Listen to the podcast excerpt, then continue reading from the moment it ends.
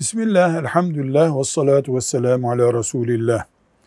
Kıyamet gününde insanın dünyada yaptığı işlerinin şahidi organları olacak deniyor. Doğru mu? Doğru tabi. Kur'an-ı Kerim'de Nur suresinin 24. ayetinde, Yasin suresinin 65. ayetinde böyle buyuruyor Allah. Ne demek? Kol bir organ, kol konuşacak. Ben tuttum, yaptım, ettim diyecek. Ayak yürüdüğü yerleri söyleyecek. Dil konuştuklarını itiraf edecek. Burun koklandığını söyleyecek. Göz gördüğünü söyleyecek. Kulak duyduğunu söyleyecek.